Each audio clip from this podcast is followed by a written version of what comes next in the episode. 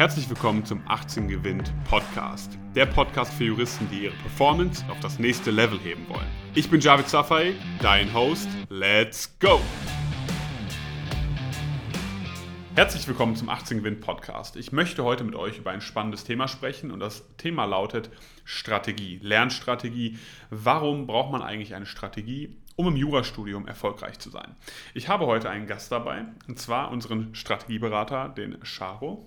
Hi.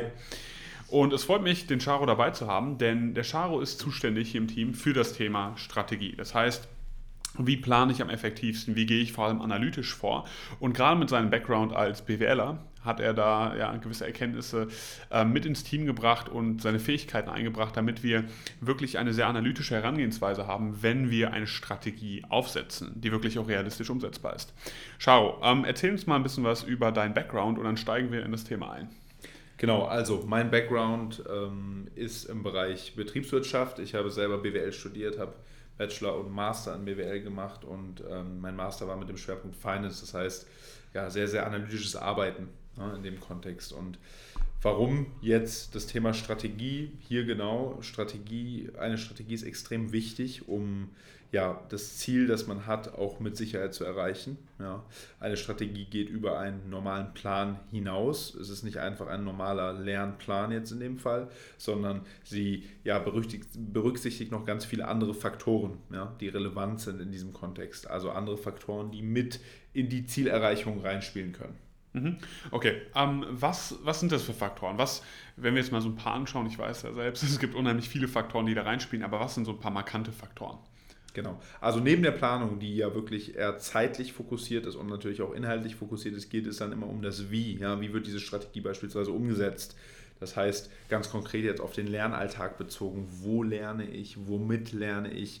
Kann ich im Rahmen ja, der Wissenserarbeitung oder auch Aufarbeitung verschiedene Mittel verwenden für mich selber, wie zum Beispiel die Diskussion des Wissens in einer Gruppe, den Transfer des Wissens in einem gewissen Kontext, der mich nochmal weiterbringt und ja, dieses ganze Konstrukt, was ja errichtet wurde, um das Ziel zu erreichen. Das heißt, einmal die zeitliche Planung und auch die inhaltliche dann wirklich auch Realität werden zu lassen.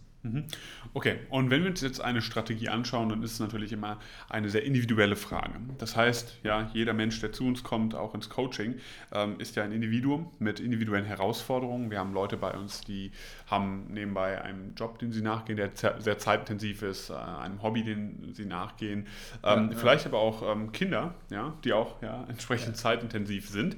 Und wenn wir das natürlich jetzt danach ausrichten müssen, dann brauchen wir natürlich auch eine Art und Weise, wie wir eine Strategie aufsetzen, die dann auch für all diese Individuen letztlich passt.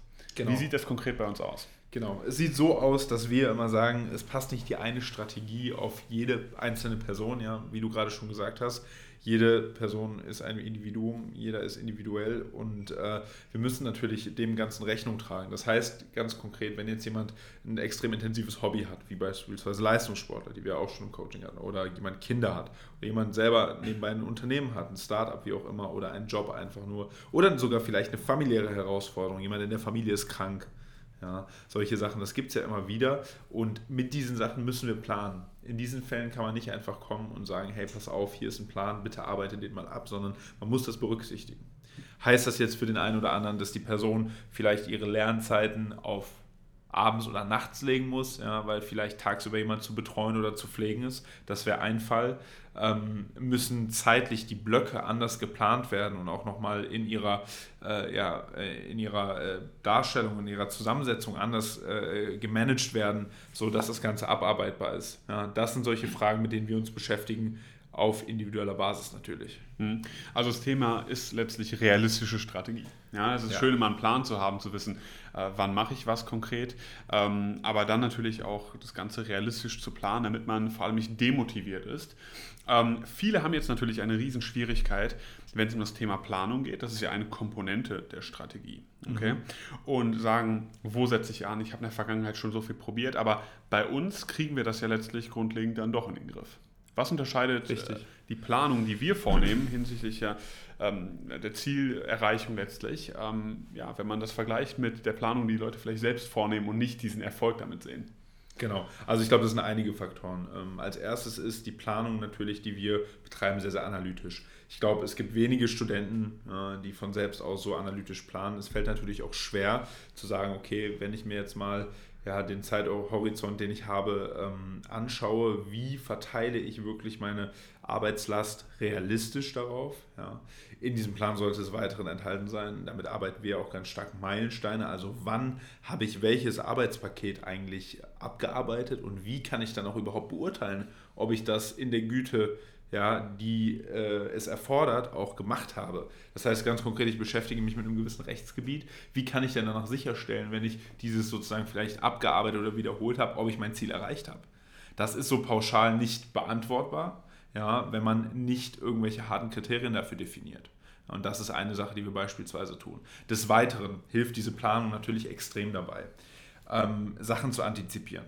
Ja, das heißt jetzt ganz konkret, wenn wir wissen, dass eine gewisse Phase bevorsteht in den nächsten Wochen, Monaten, in der man nicht zum Lernen kommt, dass man heute schon dafür kompensieren muss und sollte, okay, dass man heute schon den Aufwand erhöhen sollte. Aber auch wieder da nicht nach Gefühl, weil oftmals täuscht das Gefühl einfach und ist so ein bisschen von der Tagesform abhängig, das kennen wir auch, sondern ganz klar Zahlen- und Fakten basiert. Und wenn wir jetzt beispielsweise sagen, wir wissen, dass wir 2 Wochen verlieren durch ein gewisses Event, ein Ereignis, ein Praktikum, was auch immer, dann können wir heute schon diese 2 Wochen, wenn wir jetzt davon ausgehen, dass eine Woche Lernwoche 5 oder 6 Tage hat mit 8 Stunden Lernzeit, diese Stunden sinnvoll auf heute verteilen. Und dann wissen wir ganz konkret, müssen wir 2 Stunden heute mehr machen, 3 Stunden, 4 Stunden. Und es ist nicht einfach nur ein Bauchgefühl und dieses Normale, was man eigentlich immer sieht, ich muss mehr machen. Ja, es ist sehr, sehr konkret, was zu tun ist. Und das hilft dir natürlich immer zu beurteilen, bin ich auf dem richtigen Weg oder bin ich es nicht? Absolut, absolut, ja. Und vielleicht nochmal, um da hinzuzufügen, ein Thema oder mal auf die Planung bezogen, jetzt ganz konkret. Es wird immer unterschätzt, wie wichtig das Thema Planung ist, denn Planung hilft dir als Zuhörer vielleicht auch gerade, einfach mal dein Studium wieder richtig in den Griff zu bekommen.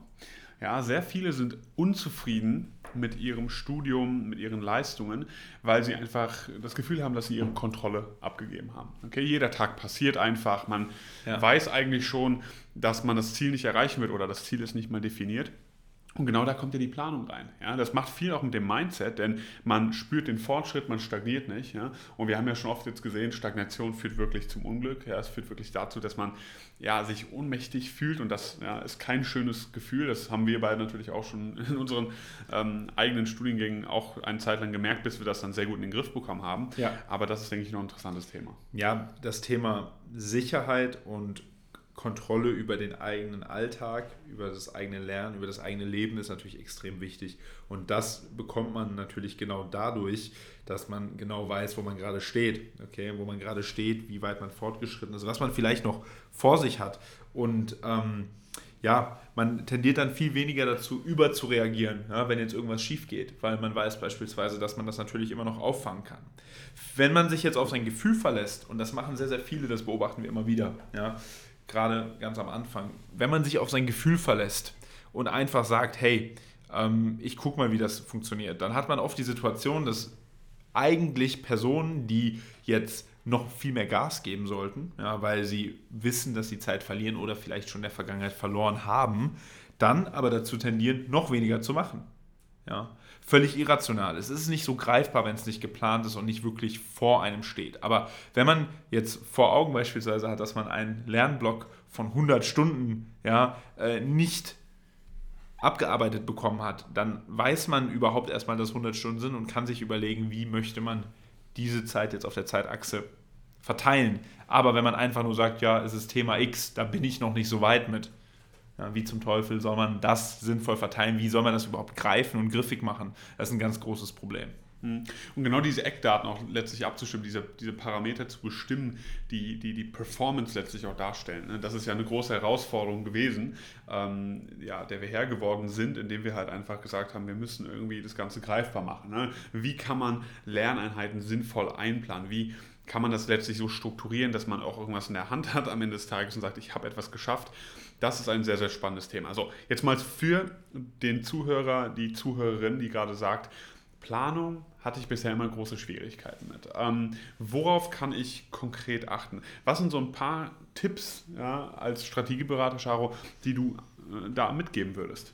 Ja, also ich glaube, das Wichtigste ist erstmal überhaupt auch mit einem Kalender zu arbeiten, ja, dass man wirklich sich Termine einträgt, weiß überhaupt, wann die Termine sind, die man auf die man zusteuert und dann auch am Ende des Tages weiß, wie viel Zeit man bis zu diesem Termin hat. Ja? Also sich das konstant vor Augen zu führen. Viele Leute verpassen ja Deadlines, verpassen Termine und kommen auch viel zu spät erst ins Handeln, weil sie halt nicht täglich diese Deadlines, wie man sie nennen kann, vor sich haben. Ne? Das ist auf jeden Fall ein Tipp, den ich habe.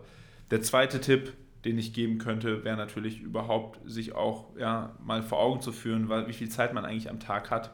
Und das muss dann natürlich auch irgendwie miteinander verheiratet werden. Okay, was habe ich vor mir und wie viel Zeit habe ich denn am Tag? Und dann mal zu schauen, ist überhaupt realistisch, was ich hier erreichen möchte? Oder ist es nur ein bloßer Wunsch?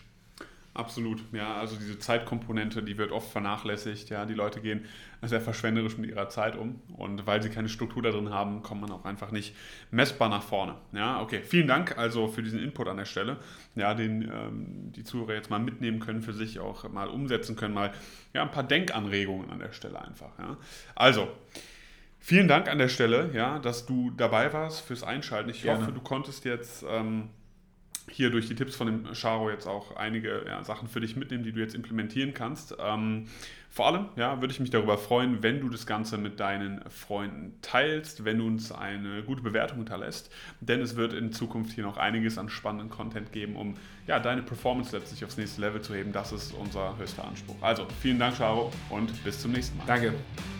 Vielen Dank, dass du heute wieder dabei warst. Wenn dir gefallen hat, was du gehört hast, dann war das nur die Kostprobe. Willst du wissen, ob du für eine Zusammenarbeit geeignet bist? Dann besuche jetzt www.18gewinn.de und trag dich für ein kostenloses Strategiegespräch mit uns ein. Bis zum nächsten Mal.